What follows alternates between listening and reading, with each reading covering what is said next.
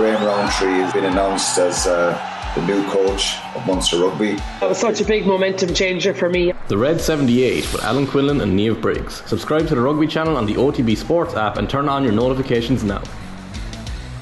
Delighted to welcome Matt Williams back to the show. Matt, good morning to you. How are you getting on? Morning, Alan. Morning, Johnny. Very, very good. Thanks, mate. How's yourself? Yeah, very well. We were just having a chat there about some of the greatest fly-on-the-wall sports documentaries. You strike me as somebody who'd be uh, a good appreciator of a good documentary. What's up there for you, sports-wise? Oh, gee, look, there's so many, isn't there? I love the thirty from thirties and, and uh, you know, the the one on Jack Charlton last year was uh, was quite mm. magnificent. There's, uh, there, there's so many great ones out there. The... Uh, The All or Nothing series too is brilliant. I think that's the closest one to reality that I've seen. Yeah. The one on the, the Dallas Cowboys is uh, that series on the Dallas Cowboys is is very, very close to uh, taking people into what it's like in a in a day-to-day professional team. Uh, we will get to Champions Cup in just a sec, but just on that point, like that, that access and, and the relationship that rugby has with that access at the moment is in a really interesting place. Like if you watch the Champions Cup on B T, for example, you're getting in-game interviews from the likes of Stephen Larkham, for example. You're getting that footage of Graham Rowntree, uh, you know, telling a few home truths to that Munster scrum, I think, at half-time in that first leg against Exeter a few weeks ago. As a sport, it does pretty well in terms of giving those insights. Yeah, it's not something I particularly liked. I was always asked that all the time, and I just said, no, no way. Yeah. I used to actually uh, walk into the change room and they put a, put a camera up in the change room, which I thought I think is really wrong. I get a piece of paper and just blue tacker straight over the top of the camera. I'd be the they'd, same. Always want, they'd always want to have, have a camera on you all the time. They're, they're just waiting for that gotcha moment too. So, look, I think the game's changing. People want that that part of it more and more.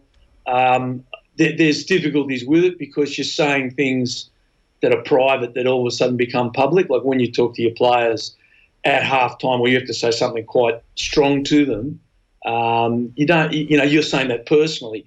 And to for that to get out into the public, um, it, it does cause problems within a group. So I think there's a there's a balance of what people want to see, and you, how you keep your relationships within within the group, and, and what has to be said. Because with, with it, there's, I think it's the thing that perhaps Michael Jordan um, in, in in that wonderful documentary series that I've watched three times brings across more than anyone else is that winners are brutally honest.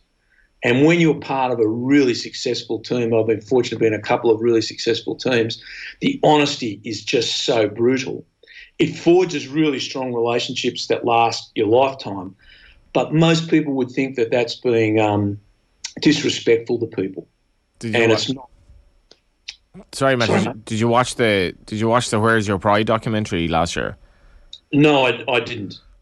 Yeah, because you, you got to watch that. Like, I'm not even into rugby, but like what Ireland it, winning those two triple crowns in the in the early eighties when the country was in, in a really bad way in terms of people emigrating and that. And I guess, man, it's just from a different era, but like the the the, the rugby that Ireland played, um, innovative rugby at that time, and also just what it did for the nation in a decrepit Lansdowne Road with like the place going absolutely nuts, definitely should be on your bucket list. Yeah, look, and I've I'm friends with a number of guys from that era and that team. Uh, you know, Willie Anderson is a great mate of mine. I was very blessed to work, work with Kieran Fitzgerald for many years. He's just one of the most wonderful men you'd ever like to meet in an encyclopedic rugby mind, and Hugo McNeil and so many of those guys I've, I've met and got to know over the years.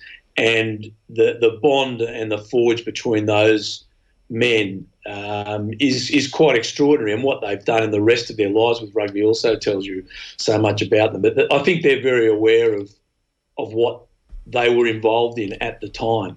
Uh, it, it was a tragedy. It was, we don't have tragedies in sport. It was a great disappointment they didn't win a Grand Slam because that, that team certainly deserved it. For sure. Um, we haven't had you on since the Champions Cup round of sixteen, Matt, and I think it's fair to say maybe you were a bit sceptical about how the two-legged affairs would actually go. Did your mind change at all after some of the drama you saw in the second legs of those last sixteen matches? No, not not not at all. I'm more convinced than ever. Right. I, I think if I can put it to your listeners in this, imagine imagine we're talking about the uh, the the the Masters that's just been on, and we were all up watching at night. That was wonderful. Imagine on Saturday night, The, the Masters Committee says, listen, by the way, uh, we're going to make a very small cut, maybe maybe fifteen percent of the players. You're not going to play on Sunday, but now everyone's off scratch. So what's gone on, on Thursday, Friday and Saturday doesn't count. It's whoever wins, wins on Sunday. And some bloke who's who's been ten over has the round of his life, and another guy who's been nine under all all all week, all the three days, he's back to zero and he loses by a stroke. That's what we had. Like Munster, Munster uh, sorry, uh, Ulster won five games and lost one, and knocked out by Toulouse, who had won two games. Uh, you, you come down to um, on on the other side of of that, you had Harlequins, the same thing, five and one. They won five games, lost one by uh, in in Montpellier. Montpellier had won two. They go through. That's not that's not a, a fair, anything near uh, an even uh, playing field. Now we're in a COVID year, and there was people, there's reasons for this. Okay, I, I get it, but that cannot stand. That cannot go on where you can have teams that can win one or two games all season that come to the round of sixteen and they knock out a team that loses one game all year. So it just doesn't hold up on any scale of of a meritocracy that all sporting competitions, in whatever laws they have and whatever scores they have, uh, it sustains them, it gives them value. Uh, there, there's a couple of teams there, you know, Montpellier shouldn't be in that final sixteen, and, and Toulouse, and I'm, I'm great fans of how they play. Don't get me wrong, I love watching Toulouse play. I'm, I'm, I'm been a, been a great supporter of that club and an admirer of that club. But they did not perform in this competition for a whole lot of reasons, and they've been given a, a free pass because of COVID. Okay, we, we can accept it this year. I think they'll all, whoever wins this year, Uh, unless it's uh, one of the teams that has won a lot of games like Leinster, there'll be a question mark on it.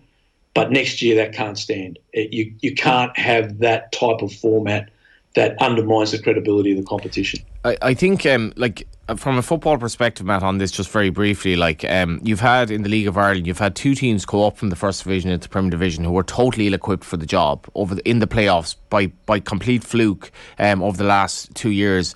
And in English football, how they think it's an acceptable system that it's a two-legged playoff between third and sixth.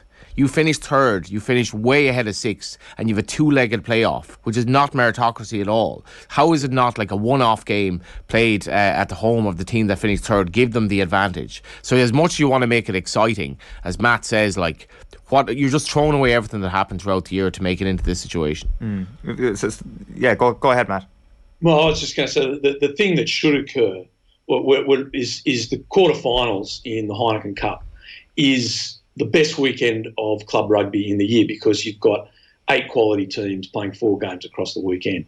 Now, if they made the quarterfinals home and away, that would be wonderful, because there's two great legs of teams that can make that have made the quarterfinals, as long as it's a meritocracy that gets you to the quarterfinals.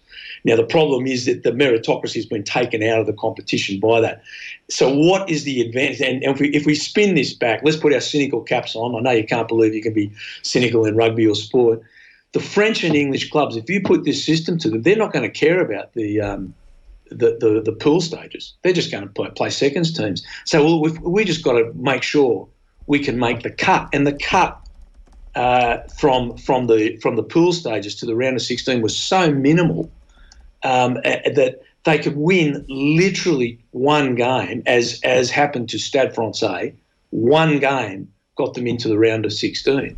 Now, if Stade Français at one stage against Racing ninety-two were leading that game and were, were in front. Now, Justice came through and Racing won. Racing had won five games to the last game. Stade Français had won one, yet they were leading in, in that other game, and they would have gone through. Mm. So Every, the, the, the French and English clubs don't like the European Cup as a whole, because that it takes away from the focus on the top fourteen and their premiership in England.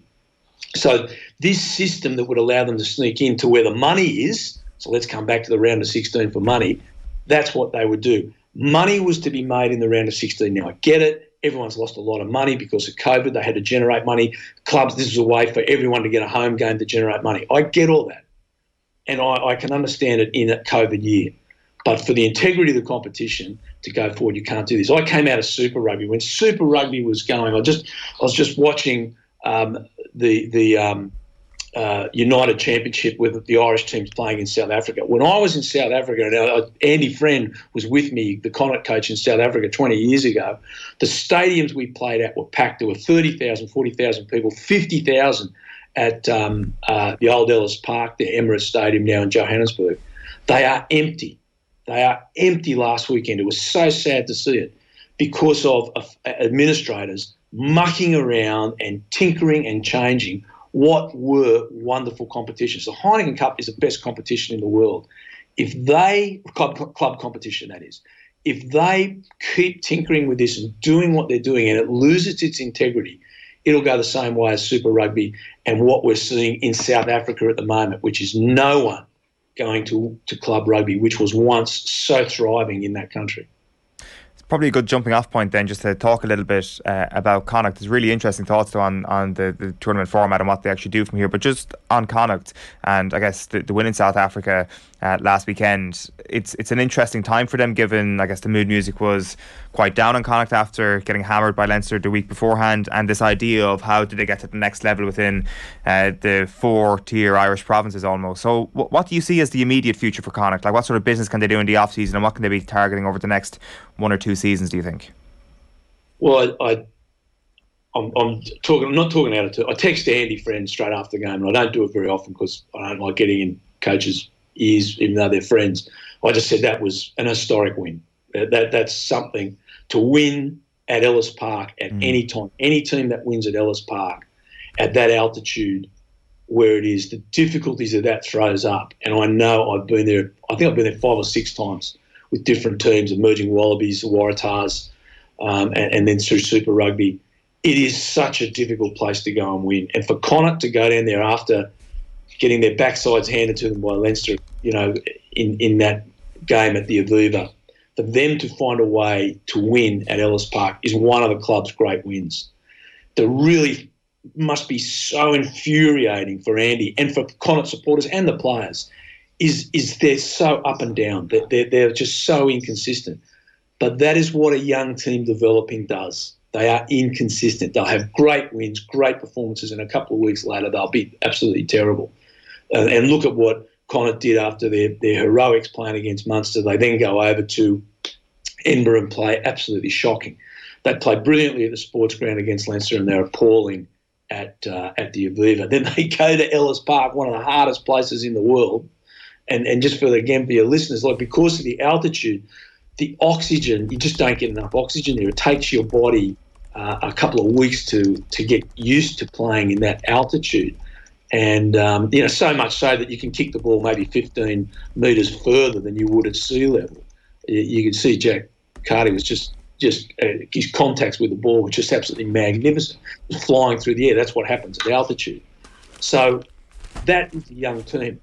It, it, to answer your question, it's easy. It's it's one oh one. It is their defence. Their defence is killing them. Even in the in that game at Ellis Park when uh, the Lions took a quick tap, they're all still talking and looking at the referee, backs turn, and it was like something in the under tens. Like, uh, the Lions took a quick tap and just ran over the try line. After all their heroic work, all the work they've done, they let in a try as as ridiculously simple as that. Their defence against Leinster was really poor. Their systems are wrong, and the players' commitment at times is wrong. Now, where does that start with? Well, I think the coach, the defensive coaching has to really be looked at. The system they're using, they're very vulnerable to kicks coming through because uh, in behind their, their, their back three system is really poor, I think. But if you look at them, they're scoring a lot of points, uh, but they're just letting in far too much. And at this level, your defence is your foundation. If you haven't got your defence right, you're dead. And that's unfortunately what's happened to Connacht. They they can match it. Andy came out and said that he didn't believe, uh, you know, Leinster were that far in front of them. And and uh, you know, a lot of people said, oh, that's not true. Leinster have got a great setup and great teams, but they're not that far in front. But Connacht's defence is a long way behind and inconsistently behind. And until they fix that, they're going to struggle. Just very quickly, Matt, before you wrap, is there a chance that Andy Friend has a, another rabbit to pull out of a, a hat almost, if you can use that phrase, with regards to somebody like Mac Hansen coming into, into the team? Because it seems like it's that sort of knowledge that he has that is a point of difference compared to some of the Irish provinces and something that might be able to elevate them relative to resources. for sure. Look, you know, on great on big days, you need your great players to play great. So you got you need more high quality players in your side. There's no two ways about that. And he tells a beautiful story about Mac Hansen, because he's uh, from the same town, from Canberra, where Andy's from. And he said one of his friends owned a bar, and he rang him up and said, I've got this bloke called Mac Hansen's been coming into this bar here. He's Irish qualified. And he said, what's he like? He said, he's pretty loose. He said, oh, I like loose. I'll give him my phone number. So that was that was his recruitment method. Now, I'm sure he's he's uh, telling a bit of a tale there, but you, you do need quality players, um, and you need to recruit them in. And obviously, put quality players that are Irish qualified are even better. Um, I think Andy, you know, he's such a good operator, and the players obviously respect him and, and enjoy. I heard you talk about Mick McCarthy there, the word respect. Mick's a lovely human being. When you get, I've had the privilege of meeting him a number of times over the years. He's, you know, when you meet, you, you meet people like Andy and Mick, you, you come away with the, the feeling of the decency and the humility of the men. And when you're that sort of uh, coach, that attracts players. That they want to work with good people. So hopefully they can. Absolutely. Uh, Matt Williams, great as ever chatting to you. Thanks a million for hopping on the line. Pleasure now. Cheers. Matt Williams there, chatting rugby. O T B A M brought to you live each morning by Gillette Labs for an effortless finish to your day.